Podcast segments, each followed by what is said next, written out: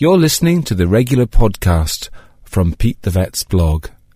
This was first broadcast on East Coast FM. Pete Wedderburn, our vet, is here. Good morning, Pete. Good morning, Declan. Good morning to you. And uh, I saw an ad for Crufts the other night and all that. Yeah, it's all over now. It was a couple of weeks ago, actually. Yeah. But was that well? It must be. I tell you what I was doing. I was watching a recording of something. And Right. The Crufts ad was on. Yeah, So there it was. So it's back on again. It was off for a while, was it? No, it never stopped completely, but it kind of became less less well supported. The BBC stopped broadcasting it. Um, major sponsors pulled out, but they've gradually been coming back again. And this year, the highlights were shown on Channel Four, which kind of brought it back into the mainstream.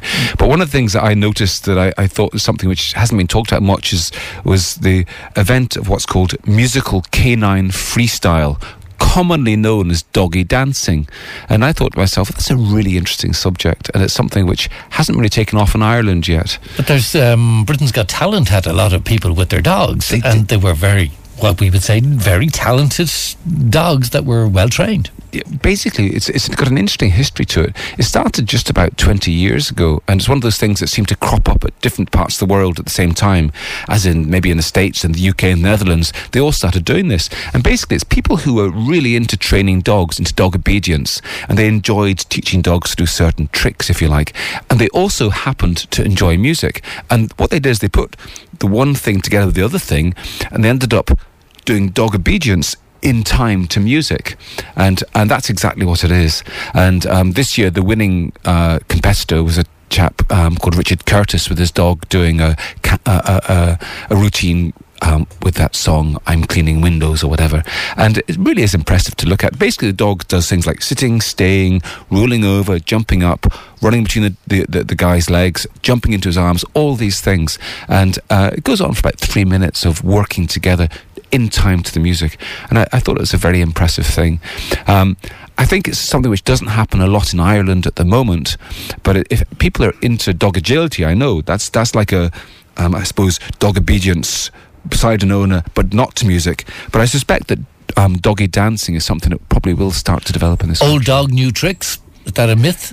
A complete myth. Uh, you can train any animal to do anything at any time. I suppose younger minds are more malleable, as in humans. Um, but for example, there's a very good dog training centre in Sandyford called Positive Dog Training, and they're doing a class just now called Really Fast Recall Class, and they're training people to teach their dogs to come back under any circumstances. It's probably the most basic training skill a dog needs to know, and she'd be she'd welcome any dog owner to go along and do that. It doesn't matter. But don't dogs like to just ignore you because they're too busy sniffing around the place? simply you haven't trained them well enough to come back to you. That's people. People. I've heard it said people should spend 15 minutes a day training their dogs. If you want an obedient dog, you can't just teach it to sit as a puppy and then assume that it'll do what you say for the rest of its life. You have to spend 15 minutes a day consistently training your dog if you want it to do things reliably for you. And that's what people should be doing with recall and indeed with many other things.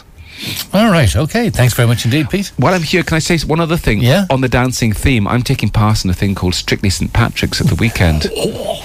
Yeah. It's basically it's a it's a fundraiser for for a national school in Bray St Patrick's, and um, we, there's a whole bunch of there's about thirty um, teachers and parents and people like me going along. And the last six weeks we've been training to become expert dancers. and are you? I've been training. I was on St Patrick's Day float practicing away, and I had great fun doing that on Monday. But anyway, it's coming to a head this weekend, and um, the event is actually happening in Killiney at Killiney uh, Fitzpatrick Hotel, but that's booked out totally. So they've actually organised an overflow event with a live video link at the Coo nightclub at, at the Martello on the seafront in Bray. People can pay 10 euros for a ticket to go along to that. You'll have a great night And it goes at to St. Patrick's. And when is that on? it's on Saturday night. Saturday night. If you go along there for um, for half seven, uh, the show starts at eight.